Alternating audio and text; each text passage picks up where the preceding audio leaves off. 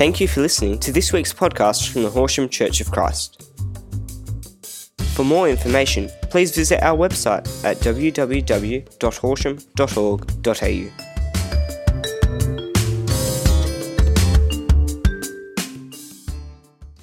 Uh, we're reading Mark chapter 9, verses 42 to 50 today.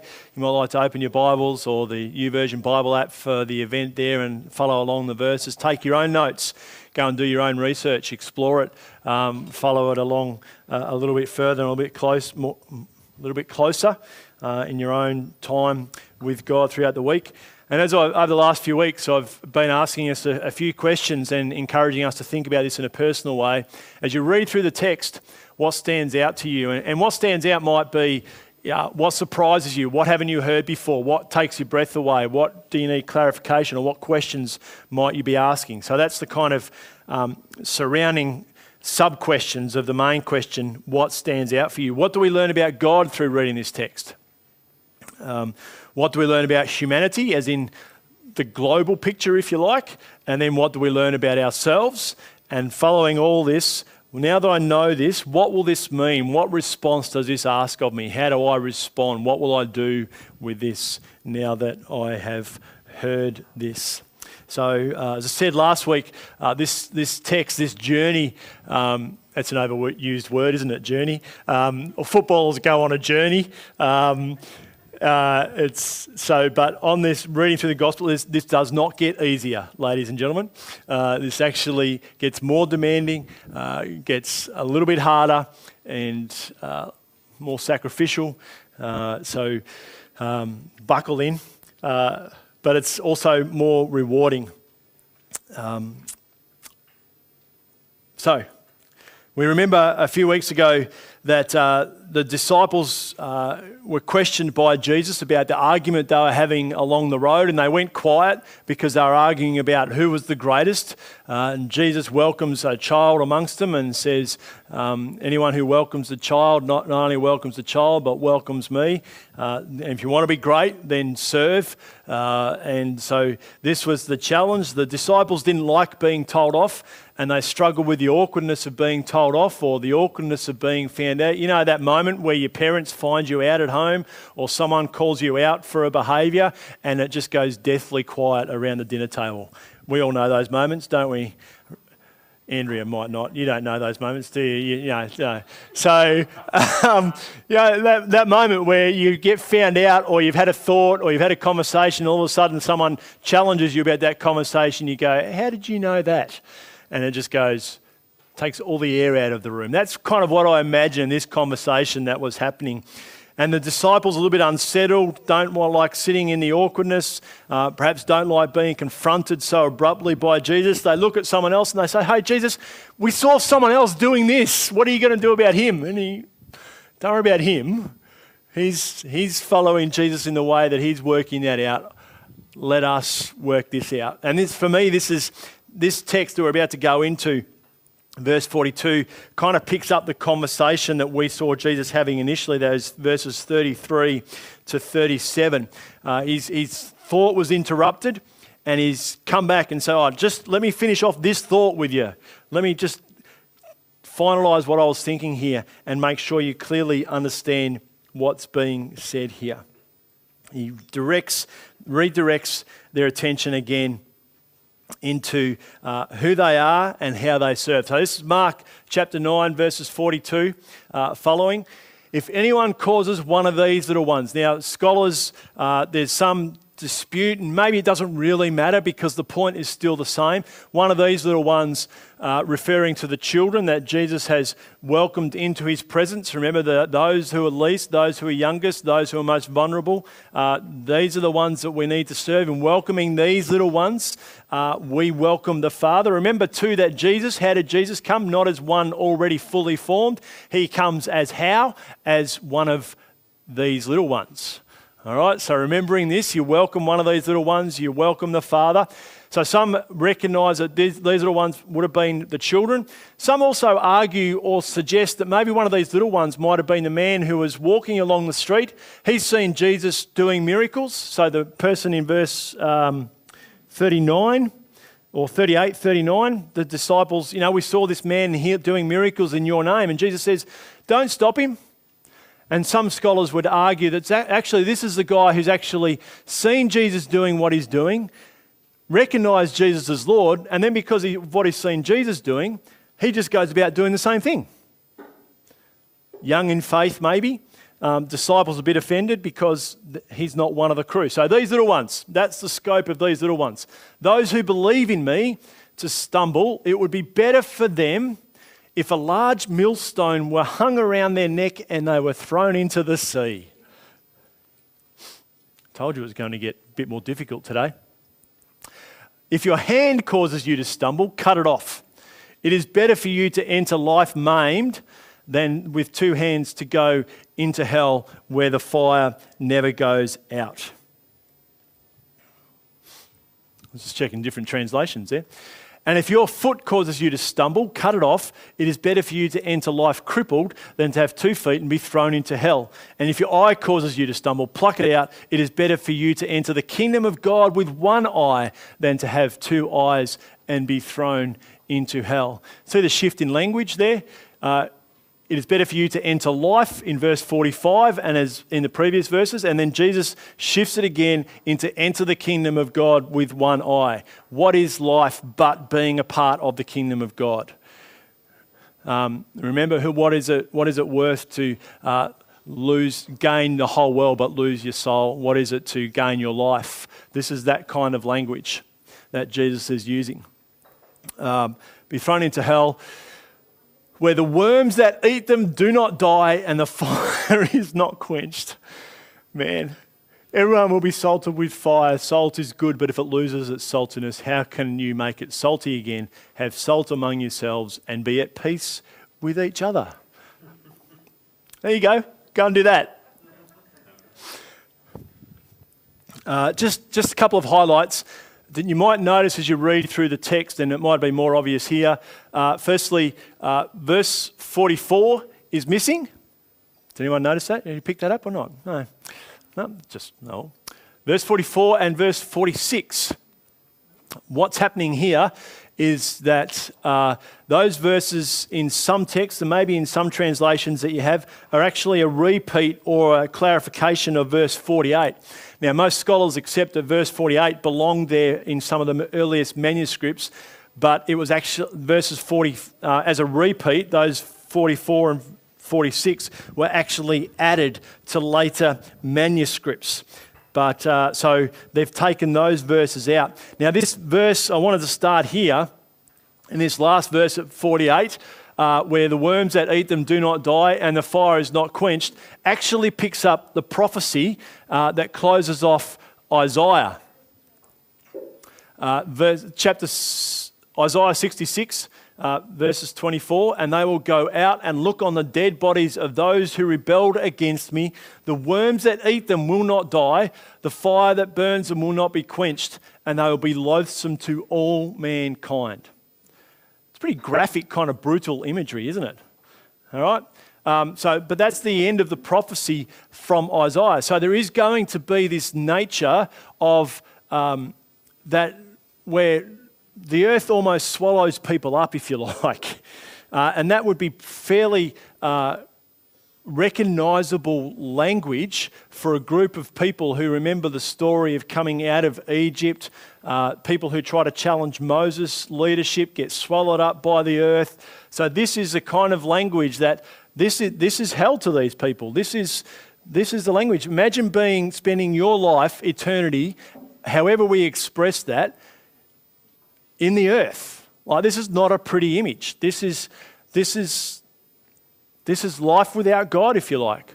The nature of being in a place where the only life that comes for you and participates and moves through you is essentially the worms of the dirt.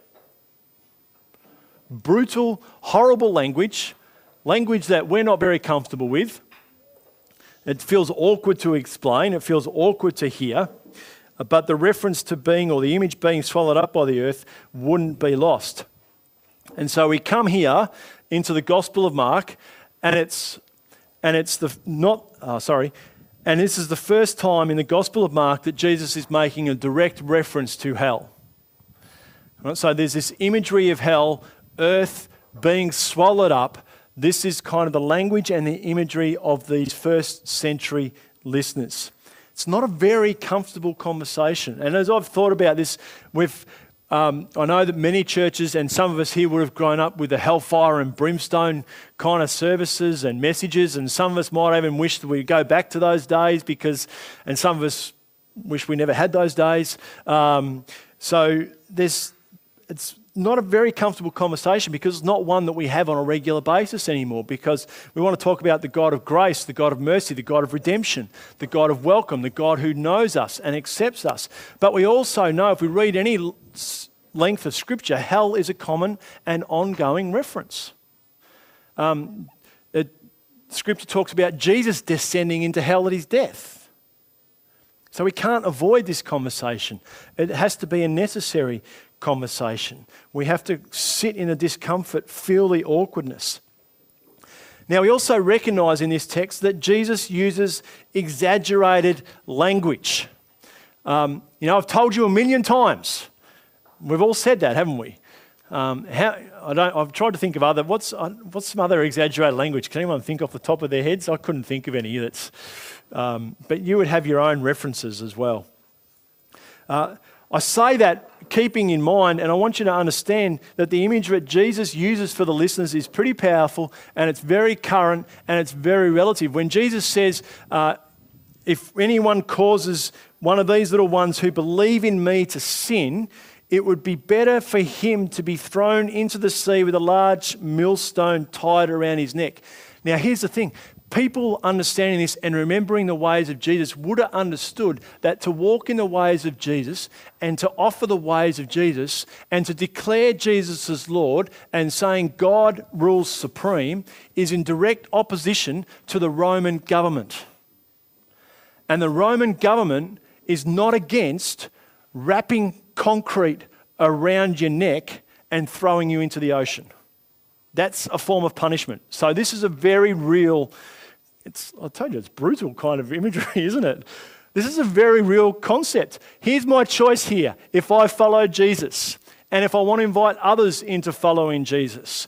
Here's my choice. If I follow Jesus, that might actually mean I stand against the Roman government, their oppressive, brutal ways, and offer the way of serving, offer the way of sacrifice, and it might actually cost me my life. Now, some of our partners, open door partnerships, and some Afghan, Afghanistan partners at the moment would understand some of this language because they know the cost. Very real and very specific. It might not be a millstone around their necks, but they know to stand up and declare Jesus as Lord will have societal, government consequences and punishments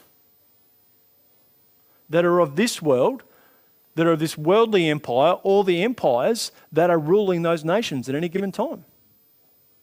And for us in our westernized Christianity and civility, this becomes uh, kind of a bit sanitized because we can't, we look at this and we go, this is bizarre.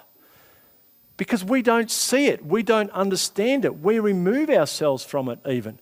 But this language about having a millstone thrown around his neck is a very real possibility because to stand with Jesus, even doing the right things, serving, taking care of the oppressed, looking after the orphan, whatever it might have been, caring for the sick, or doing something that the government has said is not to be ordained, could cost you your life. A very real threat and understanding. So that's not an exaggerated um, statement. The next statements become if your hand causes you to sin, cut it off. If your foot causes you to sin or stumble, cut it off. Uh, if your eye causes you to sin, pluck it out. Becomes very um, exaggerated language. Jesus isn't advocating for self harm here, he is using exaggerated imagery to make a point. Because the picture of hell is a pretty gruesome kind of picture. And again, it's something very real for these people um, because they understood that uh, there was a word used, uh, Gehenna, I think is the Greek word for it, and it's referring to the rubbish dump just outside their cities. And the rubbish dump is where all their waste went, and they lit, a, they lit the waste. So you think, and when I talk about waste, human waste, um, wasted product or product they're not using anymore, offal, the leftovers, anything that was considered waste was gone out, thrown out to the rubbish dump, probably out near where they put their lepers to some extent, outside the city. All those they couldn't care for, outside the city, and they put a match.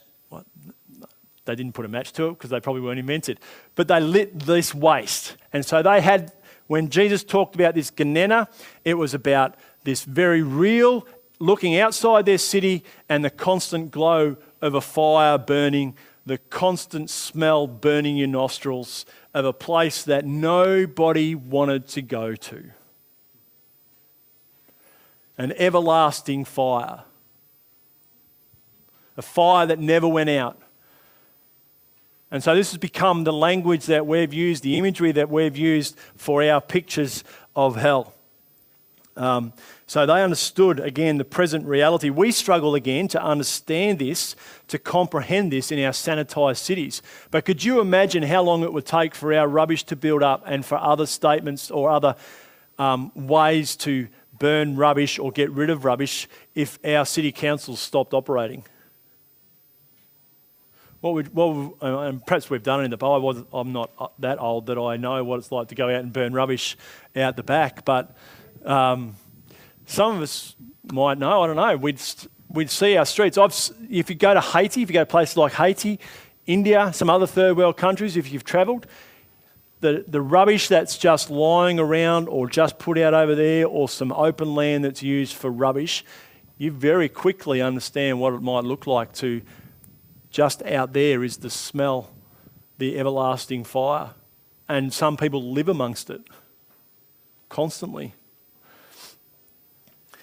Um, the reality of these kind of places remains real uh, and continues out just outside their doorstep. And I think for us, in our we- in worldwide, but particularly in our Western culture, in our Western understanding, we have to again recapture perhaps or come to the reality that there is an eternity with God or there is an eternity apart from God. And God honours the choice that we make in the life that we live in this world.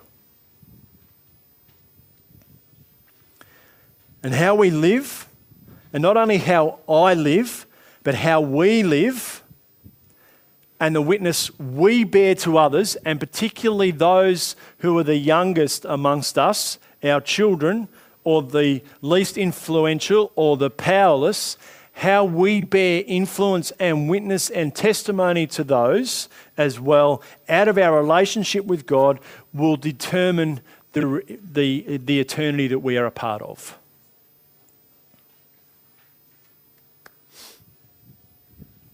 That's fun, isn't it? So, how are we encouraging the young? In our homes, in our community? How are we encouraging the young in faith to consider the ways of Jesus? And I thought about the ways as I look at this. Um, this concept or the verses that Jesus um, uses and invites us to participate in, there's firstly the way that we encourage our young ones, our children, whether that's young in faith or the children um, of younger age, what, what are we encouraging them to believe and think on? How are we filling their minds? How are we filling their spirits? How are we guiding their spirits?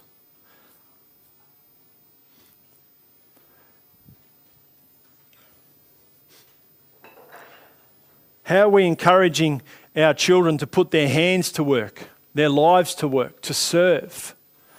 What does it look like to encourage our younger ones amongst us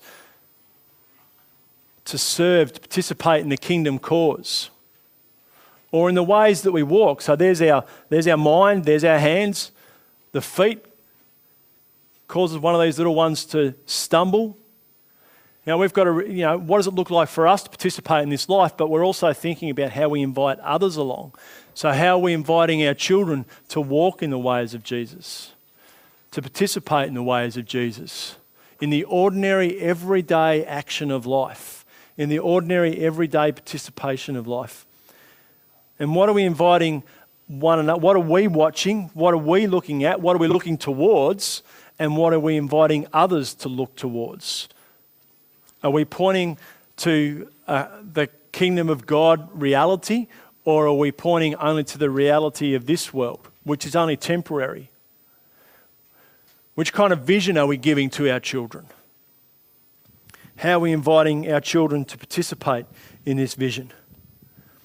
And when Jesus talks about um, if your hand causes you to sin, if your foot causes you to sin, if your eye causes you to sin, what fascinates me in this is that he doesn't give a list, but he gives another invitation for people to walk in his ways.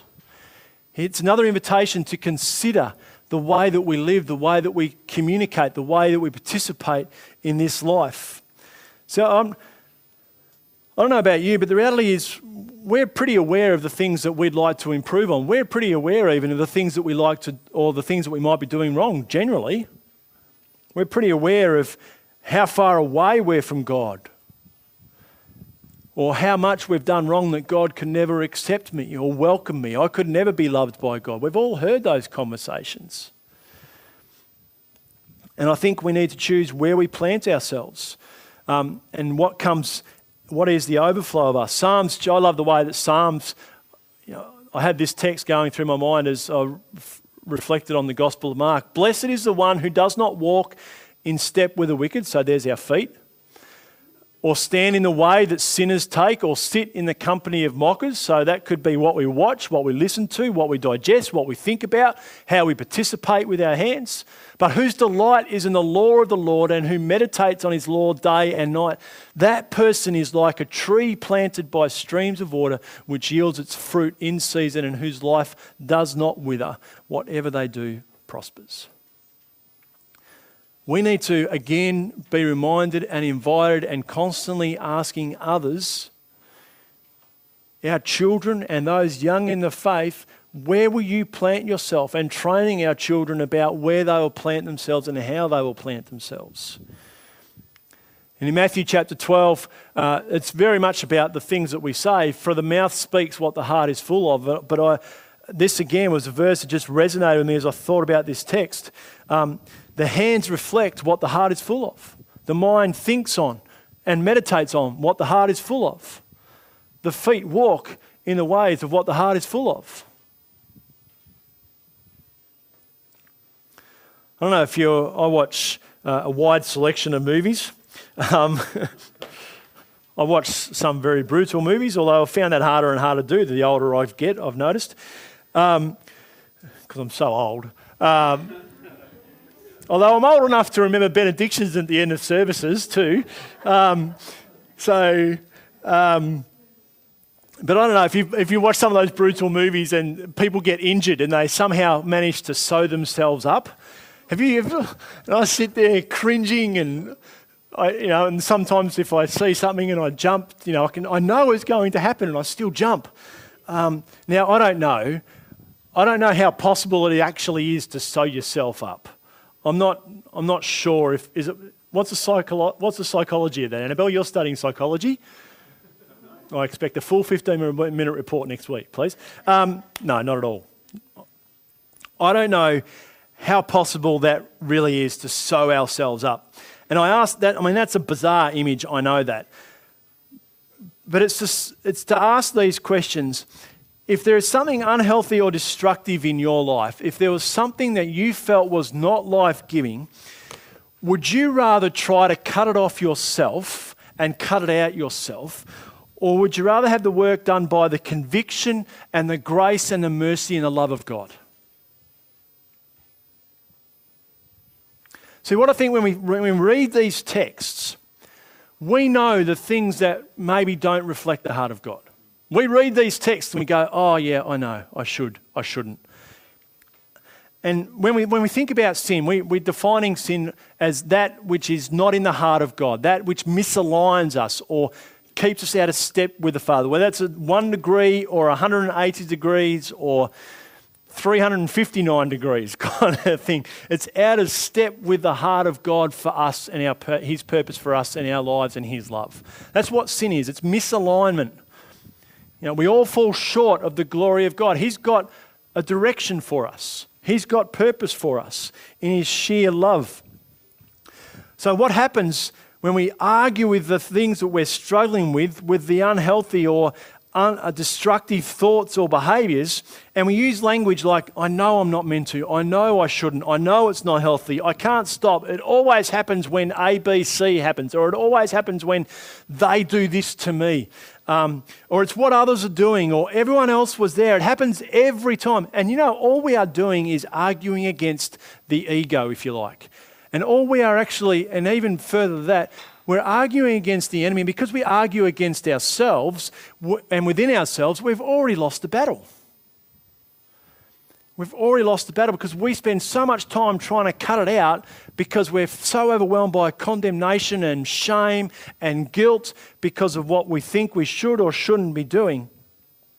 And we keep wrestling in our own strength, and the enemy has won the battle every time. And I want to suggest in this, and I, and I just felt like, as even as I read this bizarre, exaggerated language kind of text, we need to again encounter the one who renews, restores, and recreates us. Because in the kingdom of God, we are made new. We are new creations. It's not I that lives, but Christ that lives in me and through me. And if we could win, we can win the battle when we come under that grace, when we come under that authority, when we declare that grace and that love and that mercy over our lives, it redirects our thinking. It redirects our hearts. I had these texts from uh, 1 Corinthians that Paul writes to uh, the early church No temptation has overtaken you except what is common to mankind, and God is faithful. He will not let you be tempted beyond what you can bear. But when you are tempted, He will also provide a way out so that you can endure it. There's some struggles and some hardships and some battles that we have to face. Think Jesus' wilderness. I have the right to do anything you say, but not everything is beneficial. I have the right to do anything, but not everything is constructive. We hear a lot today about our rights. And I was, listening, I was listening to something recently said, if we're talking a lot about our rights, we also need to understand our responsibilities that go with our rights. We have an enormous amount of freedom, and that's why we have our rights. But if you want your rights, there's also responsibility that comes with that. No one should seek their own good, but the good of others. If what you're doing, thinking, participating in causes you to sin and leads others to sin, this is not the life that God intended for us.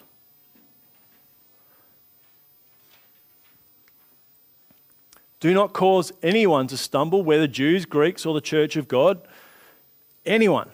Do not give people reason to stumble even as I try to please everyone in every way, for I'm not seeking my own good, but the good of many, so that they may be saved. Follow my example, says Paul, as I follow the example of Christ.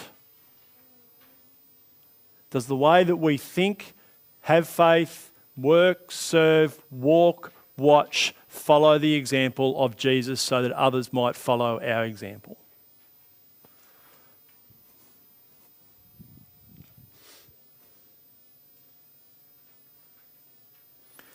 So we talk about this brutal kind of imagery that Jesus has given us from the cutting off of the unhealthy, destructive mindsets and behaviors. Jesus then invites his disciples to consider the flavor that they will leave on this earth.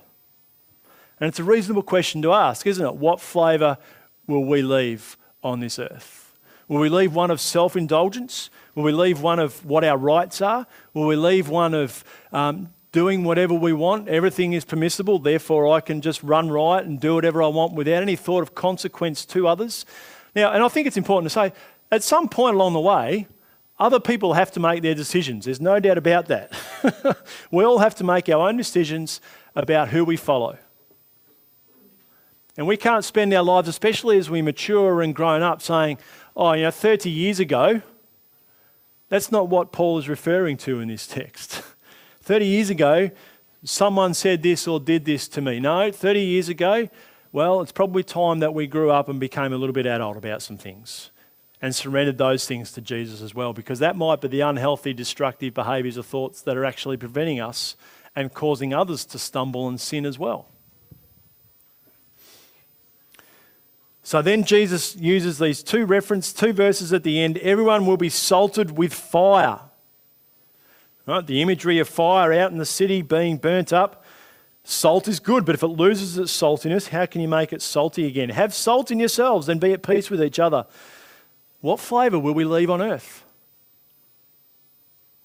For however long we have to go, knowing that the end of the world is coming, it has been coming since the New Testament writers, incidentally. What flavour will we leave on earth? This I can't remember where I saw this quote. The hardships that disciples, that is, learners of Jesus or followers of Jesus, those following the example of Jesus, the hardship that disciples undergo now are being disciplined like the fire of a sacrificial offering that purifies, or like salt which stings and smarts but is preservative in its effect. The sacrificial death of Jesus is not to shield disciples from costly obedience, but rather to show them the way. It is no longer I that lives, but Christ that lives in me. We are meant to be refined by the work, the fire, the power of God with us, by the Holy Spirit. And Jesus says, Have salt in yourselves. Declare your allegiance. Who will you declare your allegiance to? What does it mean for you to declare your allegiance to Jesus? And as you declare your allegiance to Jesus, Work out what that means with one another. Participate in life with one another. Bear witness to one another. And you know what? It's certainly not found in arguing over who is the greatest.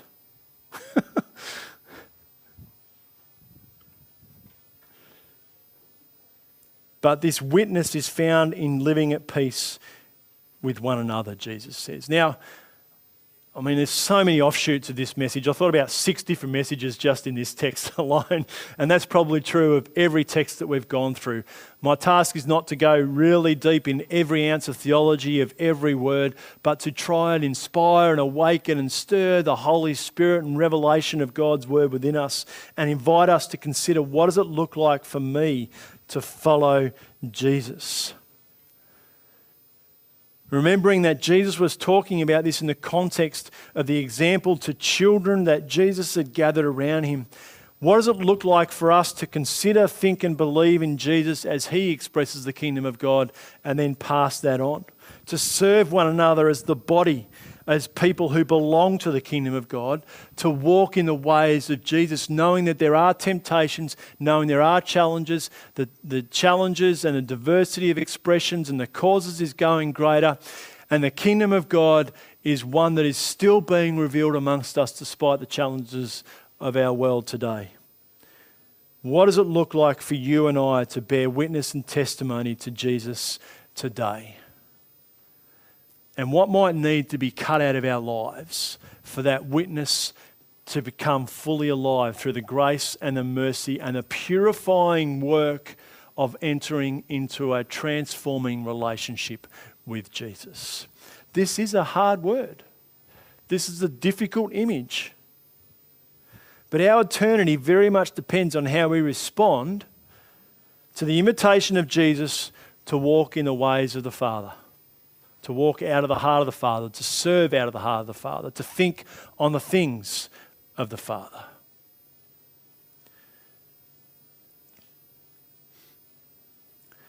Maybe there are some things that need to be cut out of our lives. I've, there's possibly always something, will always be something to be cut out of our lives. And in that, I'd invite us to surrender it to the love, the grace, and the conviction of the Holy Spirit and allow Him to do His surgery on us to bring it under His authority. And in declaring in the name of Jesus that we would believe in Him, so our thought and encourage others to think on Him, that we'd serve Him with our hands, that we'd walk with Him with our feet, and that we would bear witness to Him, inviting other people to watch and see our example, how we live, even as we follow the example of Jesus. Father, we want to honour you. We want to thank you for your love for us. We recognise that we, have, we step outside of your plans and your purposes. We walk outside of your love. We serve outside of your love. We pursue our own ways. We get caught up in what others are doing. We get caught up in what's our rights, our freedoms, rather than participating in the freedom that you invite us to. Holy Spirit, we want to ask that now, wherever we are, that your Spirit would be at work across our community, across our state, across our nation, bringing about a new sense of your conviction and heart and love and desire to walk in step with you so that we might bear witness and again proclaim the good news of Jesus Christ. We know that that is happening already. We want to see that increase and multiply, and we pray that us, as your servants, as your church, might recapture um, the significance and the power and the urgency of this call into eternity, into the picture of eternity.